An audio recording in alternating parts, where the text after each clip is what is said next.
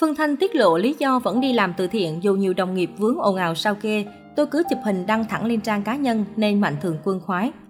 Phương Thanh là một trong những nghệ sĩ Việt có nhiều hoạt động thiện nguyện ý nghĩa trong mùa dịch Covid-19 tại thành phố Hồ Chí Minh. Bên cạnh những lời khen ngợi, động viên, cô cũng gặp không ít những bình luận trái chiều tiêu cực. Trước đó, nữ ca sĩ từng bị dân mạng yêu cầu sao kê tiền từ thiện. Cô thẳng thắn làm rõ, khỏi gài bẫy chị Chanh nhé. Các em nào cứ vào bình luận tại sao chị không lập tài khoản riêng để quyên góp nên chị phải công khai. Dừng lại nhé, chị không tham gia quyên góp tiền nên không cần lập thêm tài khoản. Những ngày gần đây, khi thành phố Hồ Chí Minh đã nới lỏng giãn cách, người hâm mộ vẫn thấy hình ảnh giọng ca trống vắng khiên vác gạo, thuốc men, rau củ hỗ trợ người dân khó khăn. Chia sẻ với báo chí, nữ ca sĩ cho biết, tôi không có lịch trình bài bản mà thấy hỗ trợ được cho người dân điều gì thì tôi làm thôi. Thật ra bảo công việc này không mệt thì không đúng mà rất mệt về tinh thần. Nếu làm xuyên suốt mấy tháng trời thì không chịu nổi đâu. Tuy nhiên khi đã thích một việc gì đó thì tôi làm rất hăng say, không có ngại và cũng không sợ mệt. Nữ ca sĩ cũng thừa nhận cô làm tình nguyện không có tính tháng, tính ngày. Lý do Phương Thanh làm từ thiện dù các nghệ sĩ vướng ồn ào xoay quanh chuyện sau cây từ thiện, chỉ đơn giản vì cô sợ Mạnh Thường Quân đã cho, mình không làm thì người dân mất đồ nên bỏ ngoài tai những bình luận trái chiều.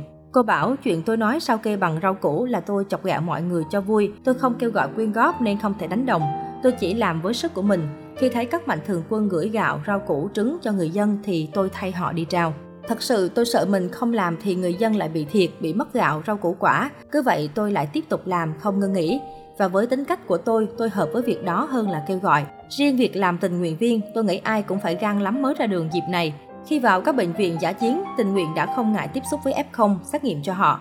Cũng vì tham gia làm tình nguyện hơn 4 tháng qua, Phương Thanh bắt gặp không ít những hoàn cảnh khiến cô không khỏi xúc động ám ảnh. Có kể ra cũng không hết, vì thật sự mỗi ngày đều có những tình huống, hoàn cảnh khiến cho mình càng có những động lực để tiếp tục làm. Và trong quá trình làm, tôi cứ chụp hình đăng thẳng lên trang cá nhân hình ảnh gạo quà từ thiện của các mạnh thường quân cho người dân, nên chắc họ khoái và họ lại tiếp tục gửi gạo rau củ cho tôi.